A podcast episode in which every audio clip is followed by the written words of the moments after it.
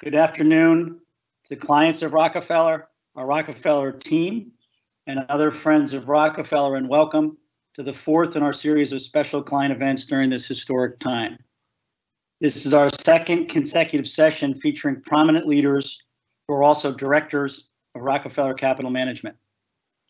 I'm very pleased to welcome Andrea Jung, Paul Myners, and Marty Mannion to our discussion today. We will focus on the current environment across a broad cross-section of areas, including the consumer and retail sectors, small business, asset management, private equity, and the macro geopolitical and health issues relevant to all. Andrea Jung is President and CEO of Grameen America, the fastest growing microfinance organization in the U.S.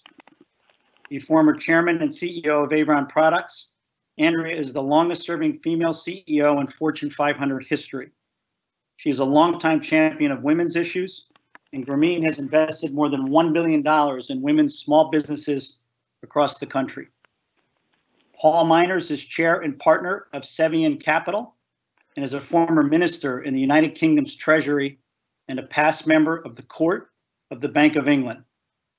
In addition to his leadership in the UK government, Paul has extensive private sector experience, both as CEO and as a board member of leading corporations and investors in the UK, Europe, Asia, and the US.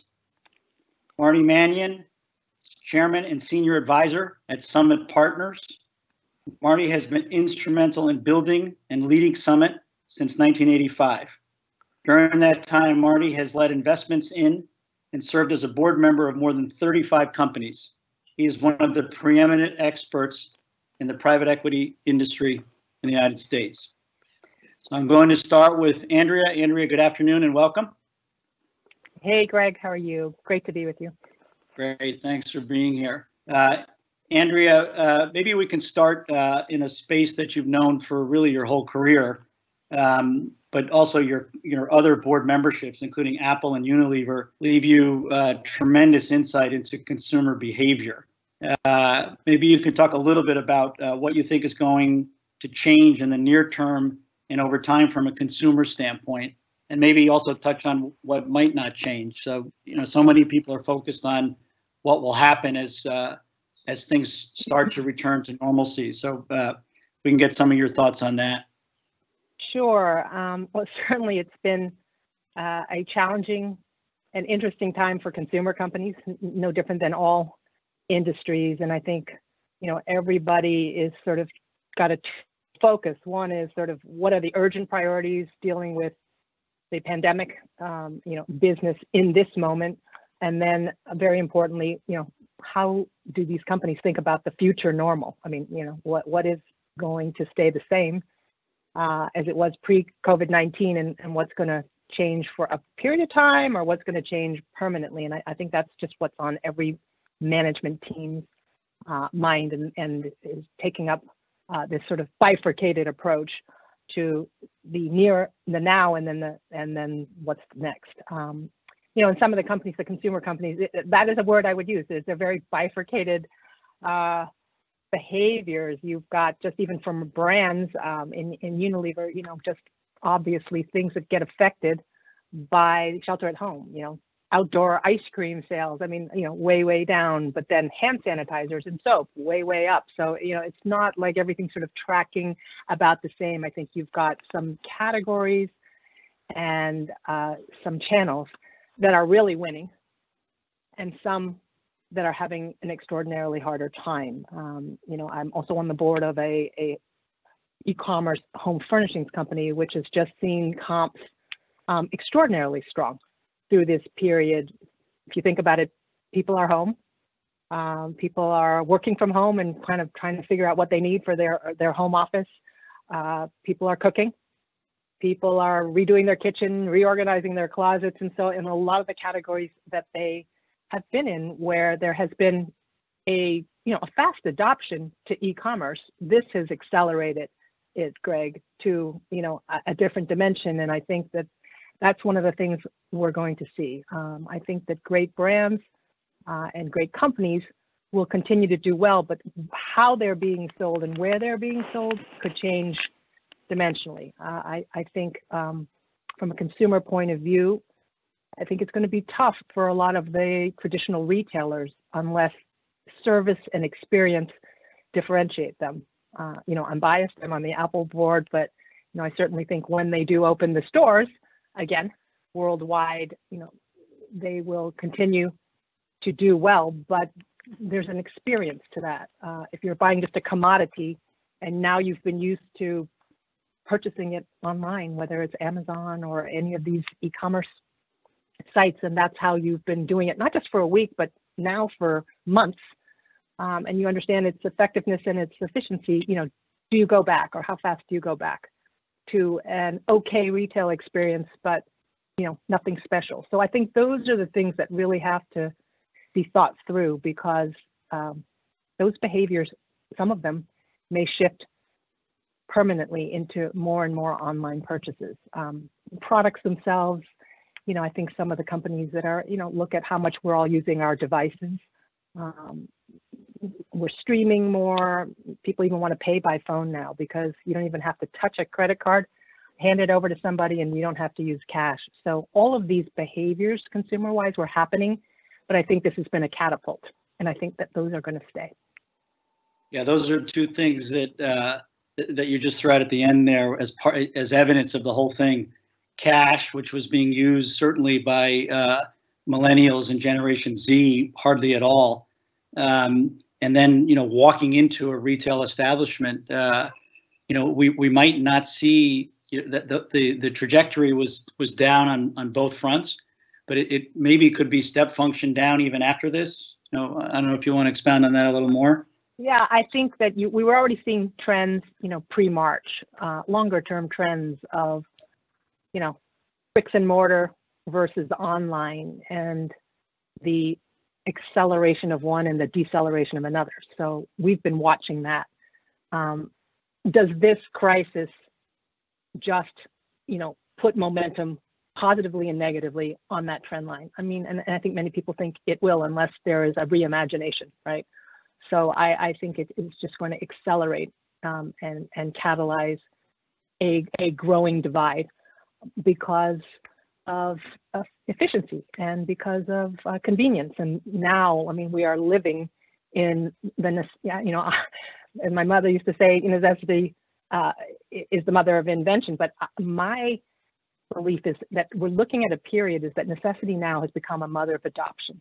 And I think that people are going to stay with behaviors that they have now found uh, a more convenient, whether it's grocery shopping, Peapod. I mean, all of the, so you're going to buy that maybe the same things, maybe not as much hand sanitizer, but how you buy them could be permanently changed. I think we all have to look at that. That's really uh, interesting and I think spot on. Um, if we shift gears a little bit, because you've got great insight into entrepreneurs from your position as the CEO of Grameen, and I know uh, you've told me you, you do this weekly pulse check across you know tens of thousands of entrepreneurs. Um, can you provide some insight into how small business is doing, how they're coping, and, and the efficacy of the U.S. federal government's programs uh, uh, helping hopefully lots of them who have good business models and just need to get through this stay in business? Yes, I mean, uh, we do have a a weekly pulse check. I mean, we have uh, tens and tens of thousands. We have, I think, almost 60,000 entrepreneurs uh, across 15 cities. So we wanted to do this pulse check and an all member survey every single week just to get that real time feet on the street um, measurement of what what's going on. And when you ask, you know, how are they coping, it, it's really tough. We I think we're all watching on the news. You know, obviously there's so much health coverage, but the other coverage is obviously a lot of the small businesses, and you know, there, there's dire predictions of the percent of small businesses that are going to uh, not make it through the next eight to 12 weeks um, without more assistance. But, you know, when, when we look at our survey, and then I'll speak about the, um, the CARES Act and the PPP federal government program in a second, but, uh, you know, we, we are seeing an, in, some interesting statistics, not surprising, but, you know, 80% of the businesses are being significantly impacted, and that crosses both services as well as products. Um, services probably hit a little bit more, and when I say that, I mean small restaurants, salons, you know, nail salons, hair salons. I mean, I know all of us get, want to get our hair cut, but these these people have gone from 100 to zero. Um, and so, you know, because of shelter at home and uh, social distancing mandates, and this is true for every, you know every single of the 15 cities that you know we are surveying every every week. Uh, those businesses are hardest hit. You know, landscapers not so much because I think they can still work outdoors, but just about every service business is having an enormous toll of just being able to uh, service anybody. They have to wait. They're sitting by and waiting. Um, if you had a food business, you had to throw out all your inventory. Uh, once you were mandated that you couldn't remain open unless you pivoted to some takeout and delivery. But if you're not a you know a big restaurateur with a lot of those capabilities, uh, it, has been it's been tougher. So many of them because um, they're living in ur- you know urban places like New York City and they're low income in our, in our case, lower income small business owners.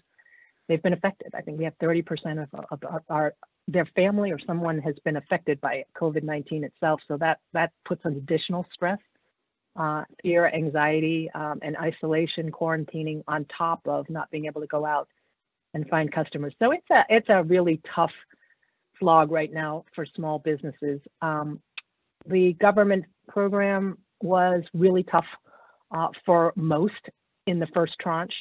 Uh, that 360 billion dollars uh, went to 1.6 million out of the 30 million small businesses. So you had, you know, 28.4 million minimally uh, small businesses who just weren't able to access it. And, you know, if you didn't have a prioritized account with one of the major bank lenders where you could apply for PPP, I mean, you were pretty much shut out of it. And that, I mean, we've all read about some of the unintended organizations that received the money um, and have now given it back. But but a lot of businesses just didn't receive it. The second that is hopefully being, I guess, authorized by the president today is, you know, another two, 320 billion.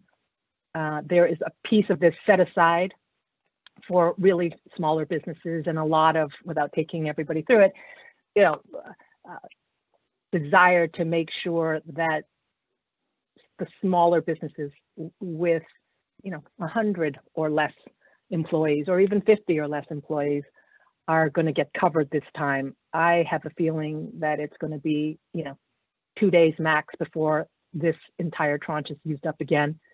So I think there are going to be more stimulus packages for sure for small businesses. I can envision a third and a fourth, and we need to in order to, I mean, really save Main Street because um, there are just going to be tens of millions still that do not have, you know, enough to get them through this, and they're staring down eight weeks of working capital um, needs.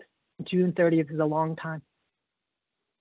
You know, it's I, I had I had not heard the statistic away away from you you having it uh, of 1.6 million small businesses were able to tap the first tranche out of 30 million small businesses. You can see uh, with with that with those numbers how you know 25 million Americans are out of work. I mean, the federal government has got in this tranche and going forward to do better, or the the numbers are are just going to become staggering, right?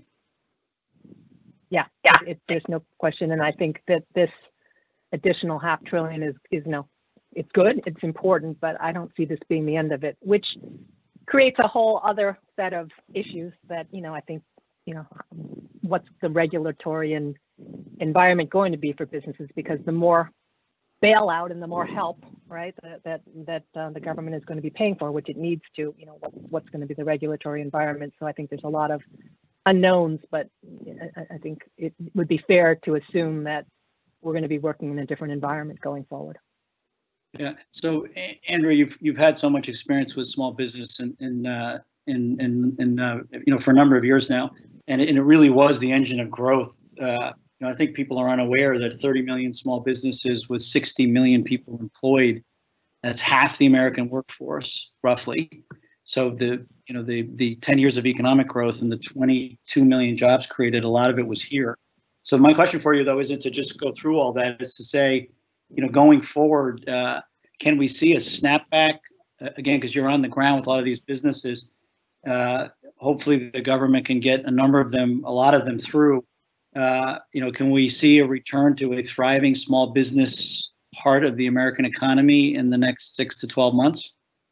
I think it's tough to say six because I think this is a little bit different. We do have experience, Greg, in, in 08 and 09, uh, the last economic crisis, you know, that all of us remember. And the snapback was really fast because you're talking about um, people who it's not like they're unemployed and they now need to stand and you know find a new job. They have um, they have businesses.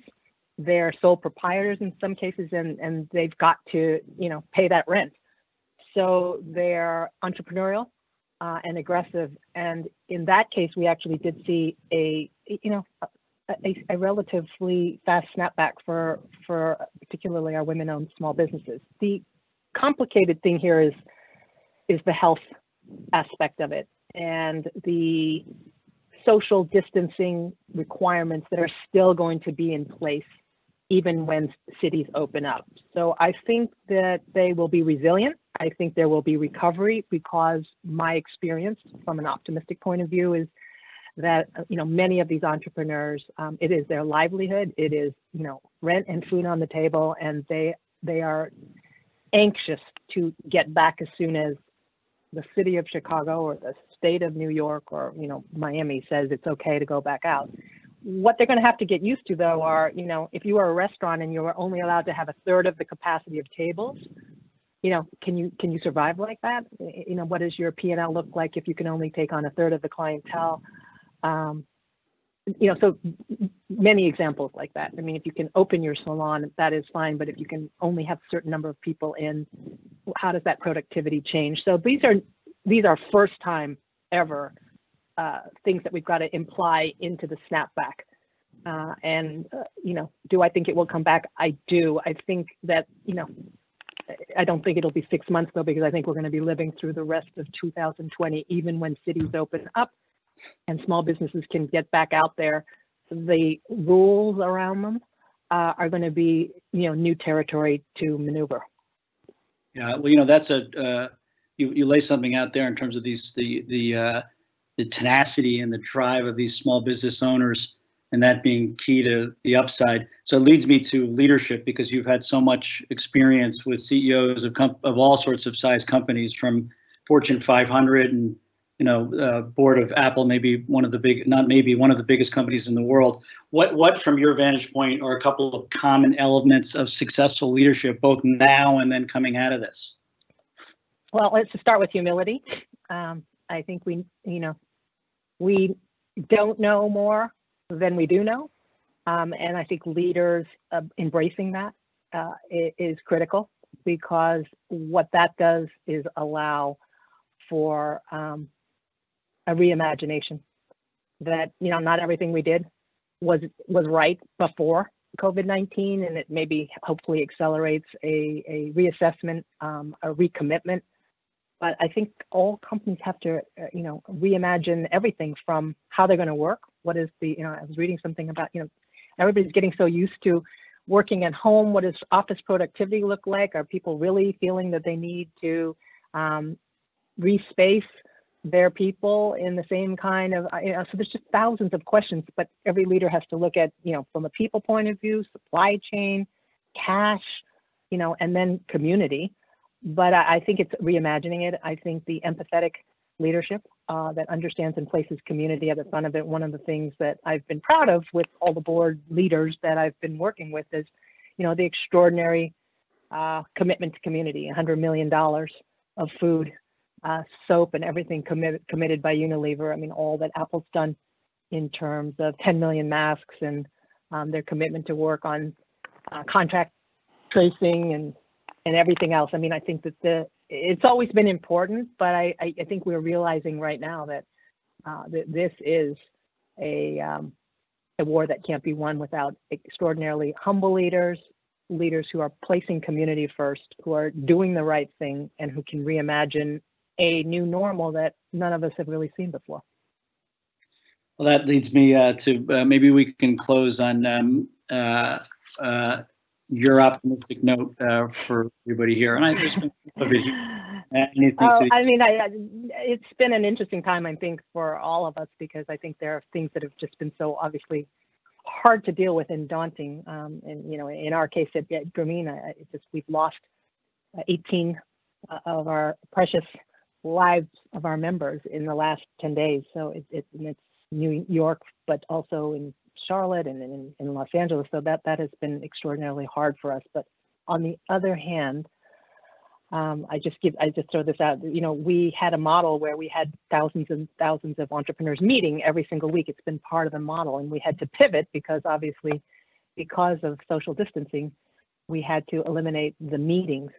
So imagine 2,450 Zoom calls with 30 entrepreneurs each going on every single week in 15 cities, and we have 91% attendance and they want to be connected. Um, they are afraid. Their businesses are challenged. They don't know how they're going to make May and June rent, Greg, but they are connecting because it is not human nature to be isolated. They are uh, grateful for the opportunity to have that connection, to have that just peer support and you know sharing and uh, trying to inspire each other. You know, some of them are sewing masks for each other. Some of them are learning how to pivot to being online when they've never done that before. One of them taught the other how to do takeout and delivery um, and just kind of take a screenshot of their menu and put it up and, and text it to all of their customers if they didn't have a website. And I mean, it sounds like little things, but it's that human spirit. Uh, it's truly uh, been inspiring even in a tough time. So, um, it, like I said, people aren't meant to be isolated; they're meant to help each other, and I, I get to see it um, times ten thousands, and that that is uh, that makes me optimistic in the in the human spirit. That that is what's going to get us through this. That's a great uh, a great close. So thank you so much, Andrea. Uh, that was terrific. Uh, Thanks, going Greg. to uh, pivot to uh, to Paul Myners. Uh, Paul, uh, welcome and uh, good afternoon or good evening in your part of the world. Good evening, Greg. Uh, thanks for being here, Paul. Um, you're one of um, uh, the most global of uh, of leaders uh, uh, around and uh, have insight uh, uh, on a broad basis. Uh, so we're going to tap some of that here, and uh, but maybe ask you to start by talking a little bit about the current state of the whole COVID-19 world in the UK. Seems as if the government there is having uh, some of the debate that is obviously taking place here as well. So maybe you could just uh, uh, fill fill us in on the the UK perspective from your vantage point. Thank you very much, Greg. And first, may I extend my very best wishes to all the clients and people at Rockefeller Capital Management during this extraordinary difficult time. Uh, my prayers are with all of you. We didn't uh, start uh, COVID 19 in a great way here in the UK. We had early notice in that we could see what was happening in Iran and Italy, but we didn't really pick up the warning.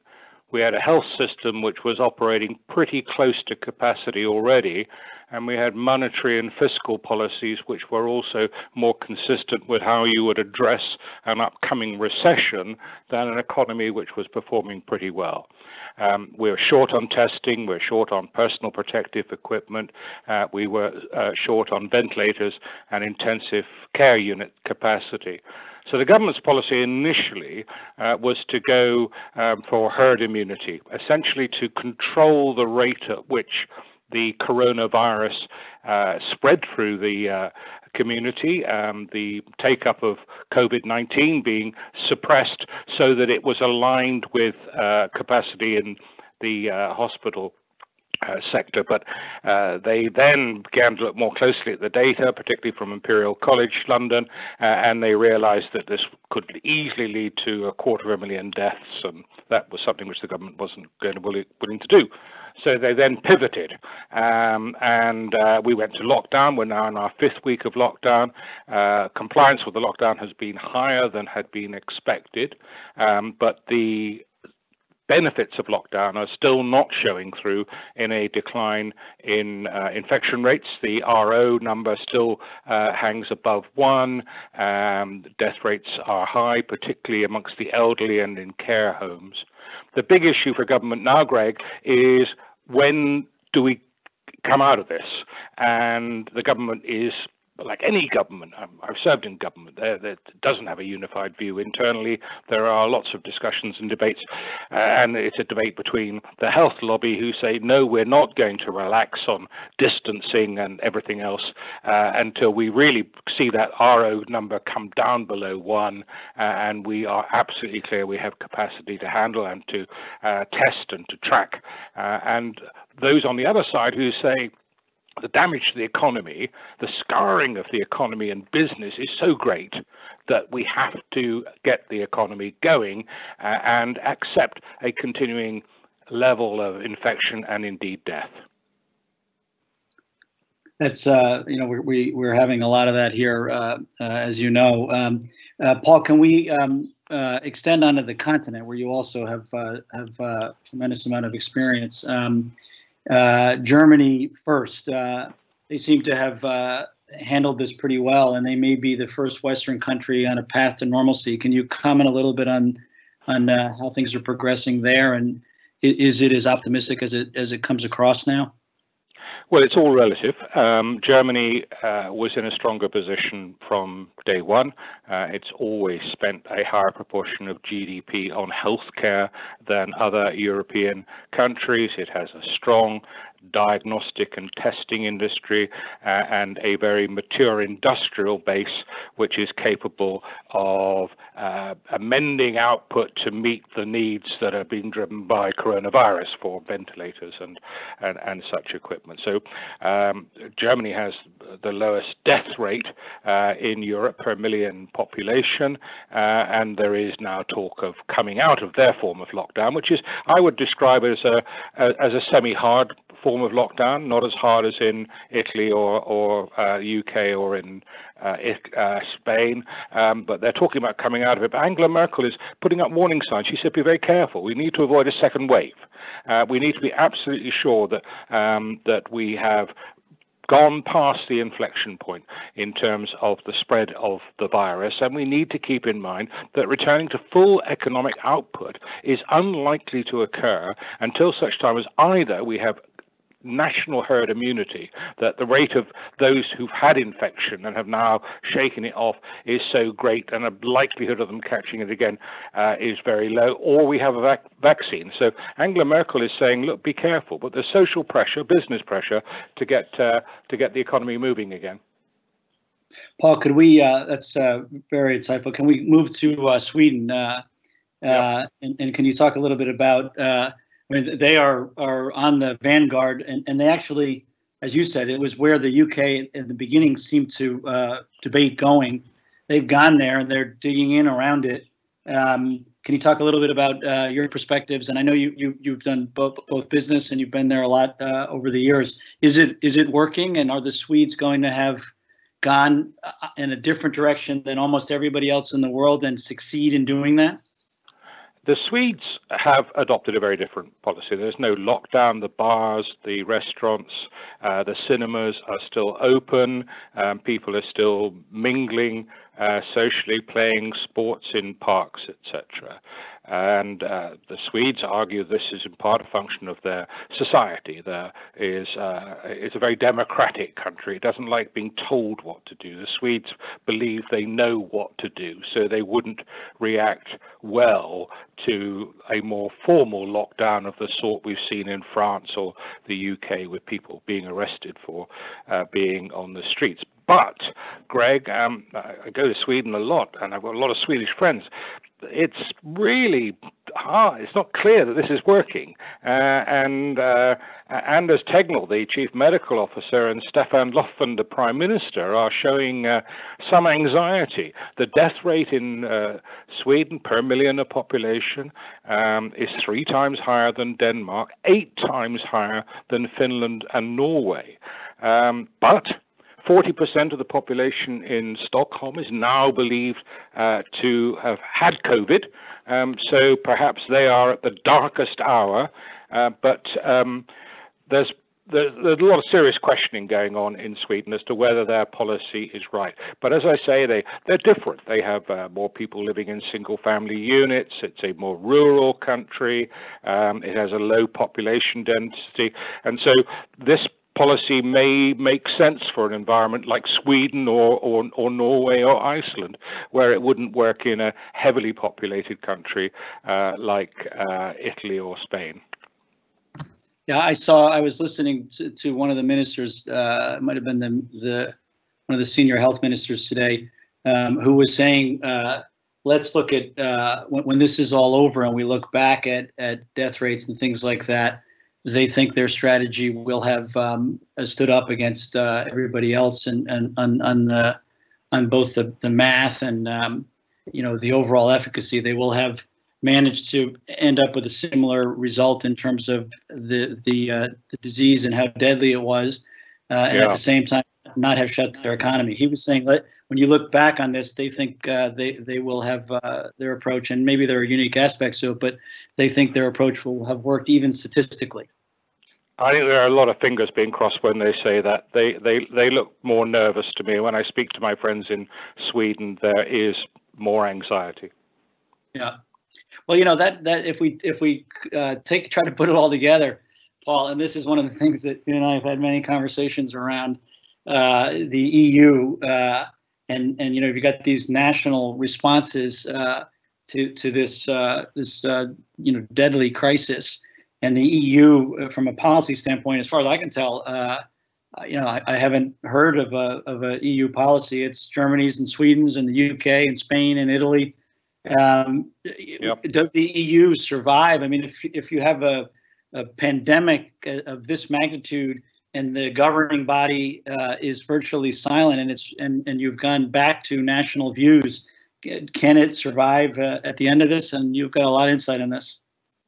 Well, you're right in your observations, uh, Greg. Um, this is a, a, a, crisis that has been addressed on individual national levels. Uh, competent national governments have felt that that is their responsibility, not the responsibility of Brussels. Um, public health is not what the EU describes as a competence. It's not an area where the EU seeks to achieve across Europe uh, policy, um, but it does seek to um, uh, advance coordination and cooperation. Uh, but to date, that's not really happened. European countries have been in competition for each other to get testing devices, um, to get uh, the necessary agents, uh, and for uh, PPE, personal protection um, equipment. So this is not a, a celebrated achievement for the EU, but the, the mothers of the EU would say, well, that's not where, what we ever expected to to do. Where the EU will, I think, be more visible uh, is around exit strategies and also managing the huge public sector debt. Uh, that's um, being created as a result of this. This is this is an area where the EU will get involved in fiscal policy uh, and uh, across uh, Europe, and the EU is wrestling with the age-old problem of the rich northern countries in the EU being reluctant to give financial support to the southern countries, Greece, Italy, and Spain, Portugal, which are the ones that have suffered worst of all uh, in Europe. So there's some big challenges there, but I wouldn't put it as the end of the EU. But but those who are really optimistic about the EU must be very disappointed that the EU has not taken a more prominent role here. Yes, um, I think no question. But uh, as you said, I think Paul actually you just nailed it on, on the head. It, it'll be how they they manage to take care of the southern countries that have been more directly and, and, and comprehensively affected from an economic standpoint as they come out of this. That that's going to be one of the big tasks that that will uh, you know move it forward as an entity. Yep. Um, Paul, if we shift to a- another topic that uh, that we've spent a lot of time on, uh, and that's um, uh, uh, the the whole ESG world and um, uh, and and the move to, in particular, in Europe, and you've been you've seen a lot of this on the forefront, having run asset management companies and still being involved uh, in the in the financial space uh, on on boards and uh, and across the landscape. What do you think about COVID nineteen and the impact on on ESG and the the real secular rise in Europe, which we thought was coming, and I think still coming in the U.S. You know, and and and also beyond that, beyond the investing landscape. Uh, why don't we start with the investing landscape? Then we can talk about uh, COVID nineteen and uh, and climate change more generally. Well, uh, firstly, on the investing landscape, I think we have to recognize this is a seismic shock. I was appointed a finance minister in the UK uh, on the threshold of the global financial crisis, and that seemed big at the time. Uh, this is altogether more comprehensive. This is having a deep effect on people's feelings about themselves and about the future. So there'll be profound impacts on how we conduct our lives, as Andrea was saying earlier, and that will have sectoral implications for investment. Uh, secondly, we have to cope with the probability, or I would say high probability, of global recession. Um, and thirdly, we have to do that in the context when we know monetary policy is really stretched uh, and has been even more stretched by these initiatives and how they're going to be funded. So this is a, a very complex and challenging background. But I believe that this near death experience that the world is going through will hopefully make us realize that collective action to address threats where we have a common interest, which is clearly what happened with, around the coronavirus, also apply in other areas, including climate change. And I think ESG will continue to be a very prominent agenda item for the corporate sector and and Paul, are you um, uh, optimistic uh, on on the uh, the the the world learning from uh, how much better collective action can be on something that we all share, like COVID nineteen? Are you optimistic that uh, those lessons will will are, are are so are driven so deeply in this because of the magnitude of the challenges that that there will be progress on on uh, climate change? well, that's like- part of my thesis, uh, Greg. I hope that something good will come out of this. But if we look back to the last major pandemic, the uh, Spanish flu uh, in um, 2018 which killed 50 million people, which is a big number, which was an even bigger percentage of the then population of Western Europe. One of the most profound consequences that was a, a, a decline in trust, uh, a drawing into localized communities, um, less sense of working together collectively.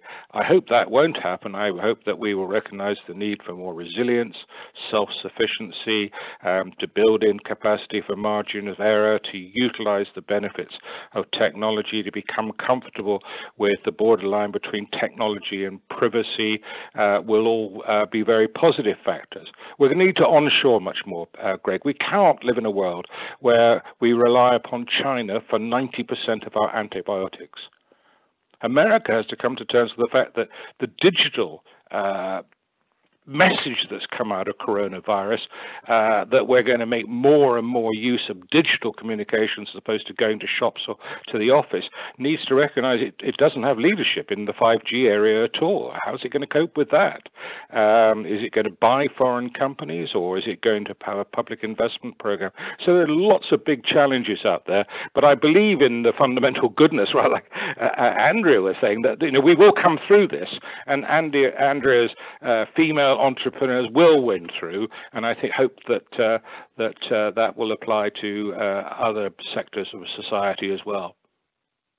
That's uh, that's a great theme too, Paul, because we've spent some time on it, and and you you you highlighted a couple of the the the changes that uh, that are going to happen that you see coming. Um, maybe spend a little bit more time on long-term consequences uh, you know, coming out of uh, COVID-19 crisis, the 90% antibiotics was a fascinating statistic. Uh, but what are some of the other things that will change and will change for a long period of time? I mean, the, the analogy on the September 11th was uh, uh, airport security everywhere changed and has, has not gone back. and then you know the the actual security on planes and the way things uh, take place on planes, it, it did change on a fundamental basis. You know, literally forever. So, what are some of the other things that you see? Because you spend a lot of time thinking about this. Well, I'd like to hope that the fact it hasn't changed, it means that it's actually achieving something. When I wait in those long queues to be searched, I'm not absolutely convinced that my travel is going to be a whole lot safer. Um, I think rather than the word change, Greg, I, would say that there, there's always change taking place in society, and COVID will probably speed up the delta of change in some areas. Uh, I think the the outlook for some sectors like uh, travel and hospitality is is is just not going to get better uh, in the very near term. We're going to become much more home focused. Um, the outlook for real estate, uh, commercial real estate in prime business areas, is going to come under challenge. Uh, we're going to see much more investment in five G technology and in robotics, uh, onshoring businesses and product which is currently sourced from uh, the developing world. If that's going to come back into Europe, into the United States, uh, it's not going to be reflected in uh, labor employment rates or pay. It's going to be re- reflected in the replacement of hands by um, machines. Um, so uh, I, when I look at an investment portfolio, and that's what we do at Rockefeller, we're constantly assessing risks and seeking out opportunities. Um, I say to myself, well, how do some of these big things um, play out in terms of portfolio opportunities and risks? And the other big thing, risk, uh, Greg, is this this scale of government debt. Um, I think we're going to move towards um, increased comfort with monetization of government debt, the central bank essentially creating economic resource, what's described now as modern monetary um, theory. We're seeing that with QE. Um, QE is one step away. QE risk levels have now been further lowered. Um, central banks are buying um, low investment grade paper. It's not much further away from saying this debt burden, we can't look upon it as we would look upon household budgeting. Uh, we're going to have to monetize this. So I would say um, that the risk of inflation three to five years out um, is high. Now, I say risk, actually, it's an opportunity. It probably lead to a, another asset bubble. But those are the sort of things, as, as somebody who spent a lot of time trying to help people with uh, look after their inheritances and and and, and their uh, accumulated savings. So the sort of things that are on my agenda at the moment, which I'm debating uh, with my colleagues, including my colleagues in the absolutely excellent uh, investment unit at Rockefeller. That's excellent, Paul. Uh, that was. Uh, I would I would ask you to end on an optimistic note, but I'm going to take that ending. it was such a, a nice way to wrap. Uh, so thank you, uh, thank you very much uh, indeed. And um, wishes to everybody. Thank you, Greg. Thank you, Paul. Uh, Marty uh, Mannion, uh, welcome and good afternoon to you. Thank, thanks, Greg, and uh, thanks for having me. I do feel a little like a person at a rehearsal dinner getting up after two great toasts and now having to give my own toast. So we'll see how it goes. Uh, I'm uh, I'm optimistic. I do agree with you. They were two great toasts, but we're about to put the third one up there. So um, let's start, Marty, on on on an area that you have a tremendous amount of insight into, uh, uh, and and um, and and some particular insight that I don't think is readily apparent unless you're involved in the businesses. Uh, the impact of COVID-19 on different spaces, uh, you know, like health insurance and some of the things that uh, you and I've spent a lot of time talking about. Yeah. So, Greg, we, you know, at Summit, we invest in three main areas: technology, healthcare, primarily healthcare services, and then growth buyouts, which are uh, generally financial services and B2C businesses. And across those three sectors, we, we've seen some pretty dramatic changes with COVID-19. In the tech space, um, you know, we've lived through the last five years of companies um, losing a lot of money, primarily to acquire customers. And now what we're seeing in, in our tech companies is they're cutting back on the money they're spending to acquire customers, and they're actually spending as much to retain their existing customers because um, uh, what they've seen is the payback on trying to acquire customers in this environment, new customers is, is, is fairly low. and they realize that the lifeblood of their business is, is to maintain cash flow, and in order to do that, they have to retain customers. Um, in the healthcare space, it's been really interesting because um, it's probably the one sector of the economy that um, that is is secretly doing fairly well, exception of hospitals who are you know, swamped with with related issues. But providers who took risk, so who accepted uh, payment to manage a population, are doing extraordinary extraordinarily well in this environment. And the reason they're doing extraordinarily well is because when you take risk, you're essentially uh, taking utilization risk. And everywhere you read is people have, have stopped on all sorts of elective procedures. These providers are still getting paid, but they're not really having to deliver services. Uh, the providers that are getting killed are the traditional fee, fee for service providers, the dentists and the plastic surgeons who you know relied on people showing up because they wanted to spend some money to improve their appearance or or or, or have a procedure that wasn't entirely necessary. The other place in in health has just boomed is telemedicine. Um, we had actually a company called LifeStance that we sold last week, despite the the COVID crisis, primarily because we had 2,000 uh, mental health providers that in the last 60 days, in the first 60 days of the crisis, we transitioned from having office visits to 100% telemedicine. And the business, was, which was growing 20% to start, looks like it's going to grow 40% now because there's higher demand for mental health services and we've made it easier for people to access. The, third space is just the growth buyout area. And, um, the thing we're seeing there is everybody's rethinking their supply chain um, particularly business to consumer companies. If you think about it, they've been hit, they've been hit twice by the COVID crisis because what happened in January, China shut down. So anybody who sourced products in China had had a real supply issue. And then when it hit the U.S., the supply chain from China opened up, but the customer demand in the U.S. died. So people are taking a hard look. A lot of our companies of, you know, do we need to move our supply chain and should we move it onshore? Um, so I think it's going to lead to some pretty interesting um, decisions as far as where you manufacture things and where you source products. Because um, right now, folks are getting getting crushed pretty badly.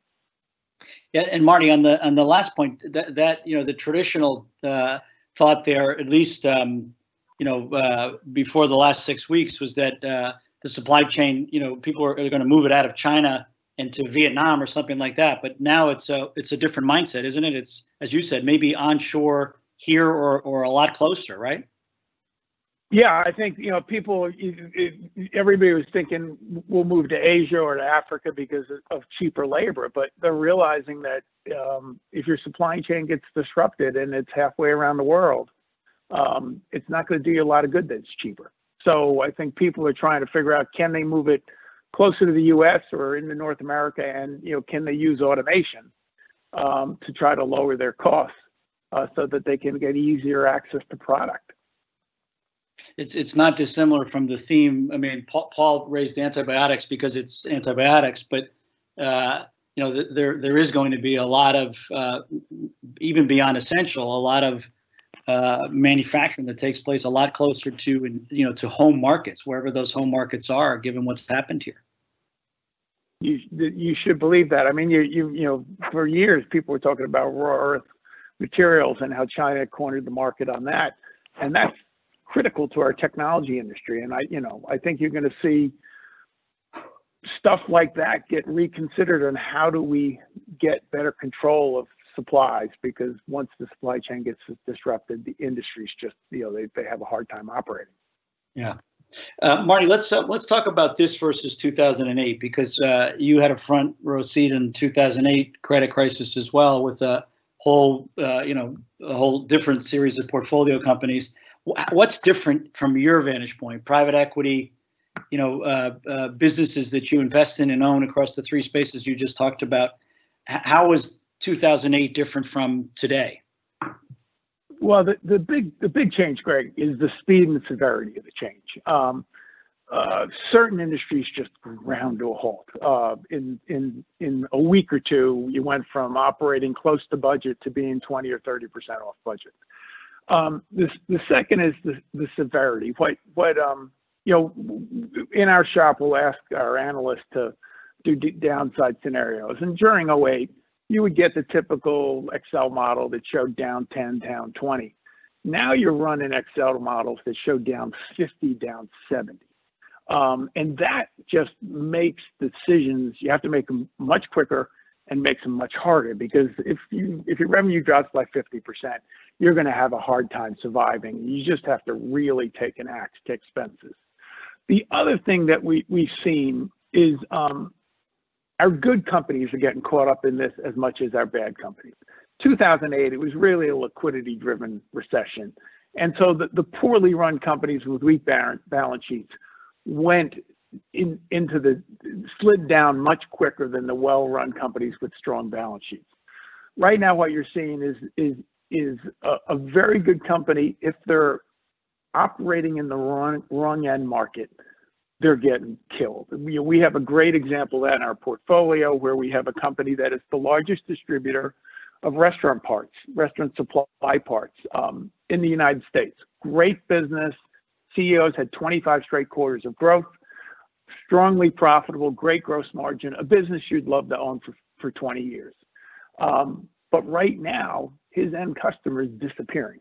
So we're having to take some actions, some fairly strong actions to make sure that we're around when, when things come out of the crisis. So it's just it's just not affecting only our bad businesses, and and and we're looking at all of our companies and saying, hey, how long do we think this is going to last? And if we think it's going to last a long time, how much more capital are we willing to, to put behind our good companies? That's a really uh, uh, fascinating and challenging aspect of this this time. Uh, to as it, if you're in a space that's been directly affected, even if you ran a great company, you're affected.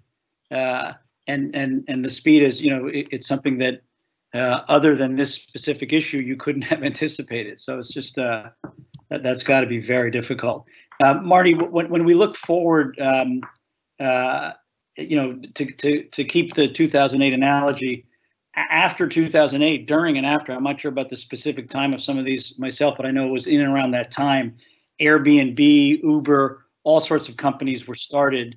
And, and, and you know, the, the people who look at things like this say part of the reason is because back to Andrea's points, and Paul was uh, reinforcing some of this as well. People change. You know, some businesses are are, are knocked out. There are people who might be uh, uh, out of work who decide I, they see an opportunity and then they go after it. So there seems to be a burst of innovation coming out of times like this as well. Do you think we're going to see that again? Will there be a wave of new businesses that are formed?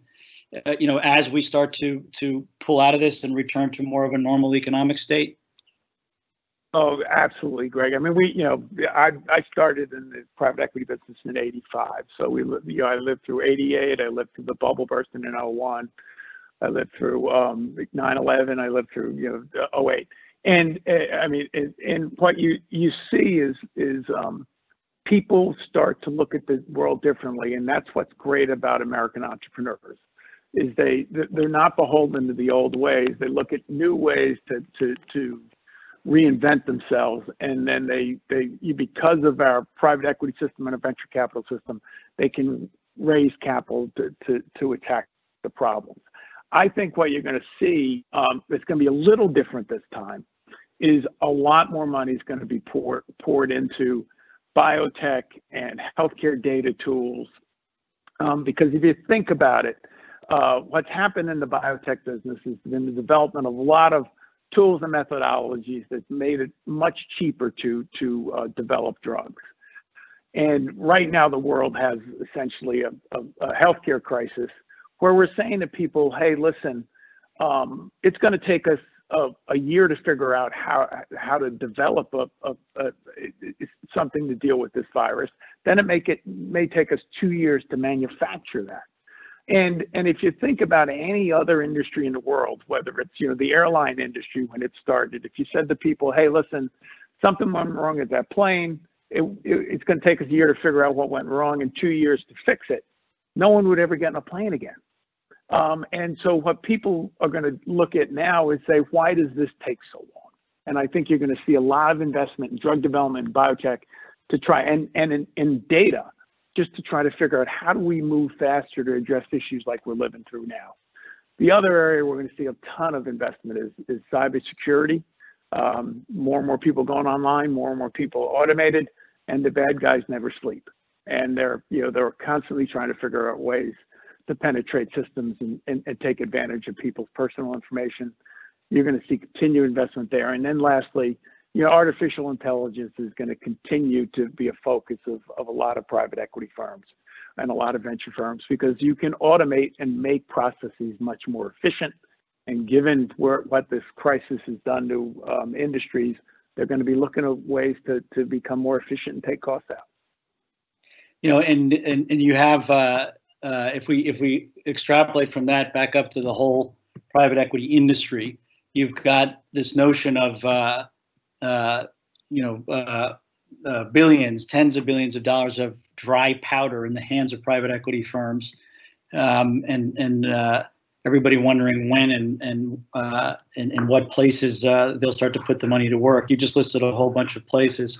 Um, you know, will that happen in a relatively near-term time frame, or how does the private equity industry itself adapt and respond to this? Are they going to be focused on existing portfolio companies for the foreseeable future? Or are they going to start to immediately position uh, and, and look for businesses like the ones you just described and and and, uh, and start jumping in? So, Greg, I think the numbers, um, if you look at it, there's about a $2 trillion of dry powder in the private equity business. And, and, and um, for the last few years, about $20 billion had, has been invested per month. So you're 240 billion a year, and and so you have about 10 years of dry powder out there, a little, you know, eight to 10 years. Um, what's happened in the past crises is obviously the investment pace has slowed. And people think, you know, 50%, so maybe only 10 billion goes out instead of 20 for the foreseeable future till we come out of this. The second thing that you see is um, people will try to make opportunistic investments um, highly structured investments in in various companies. And by that, I mean if you look at 2008, the folks who did extraordinarily well coming out of 2008 were people who moved up the balance sheet. They bought the debt of their portfolio companies, or they bought the debt of other private equity portfolio companies at a steep discount. And they either ended up owning those businesses or they ended up watching the businesses recover and getting getting their debt back at par.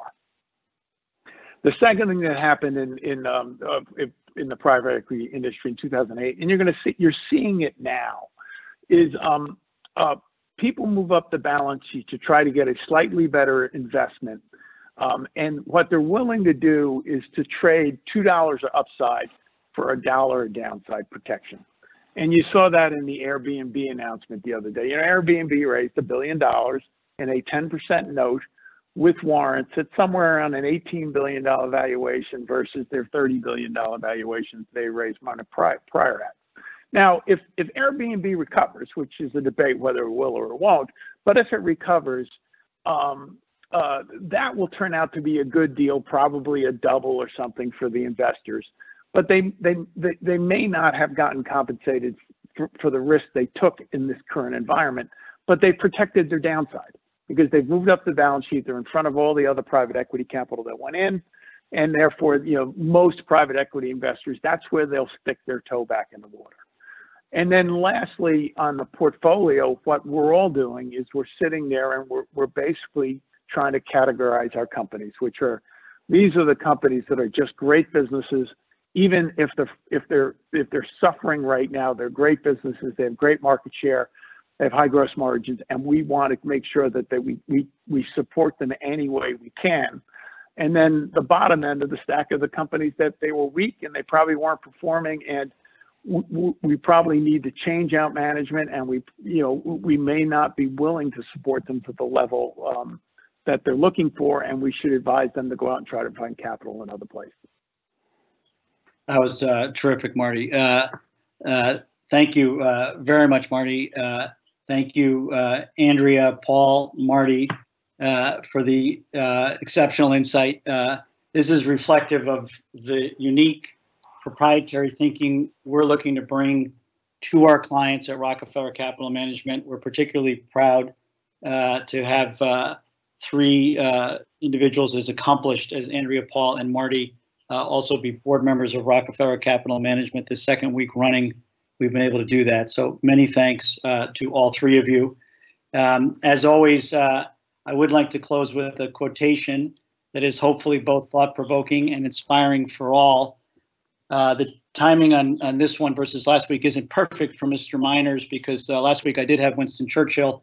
Actually, Jack Brennan did, and then I echoed it. But this week I'm going with Franklin Delano Roosevelt, maybe appropriately, who said during the Great uh, Depression, and I quote for all here, there is a mysterious cycle in human events. To some generations, much is given, of other generations, much is expected. This generation of Americans has a rendezvous with destiny. And he was speaking obviously in the 1930s.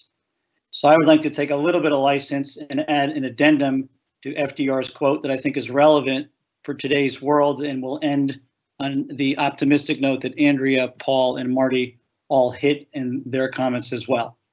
It's clear to me that to this generation of Americans, both things are true. Much has been given, but also much is expected.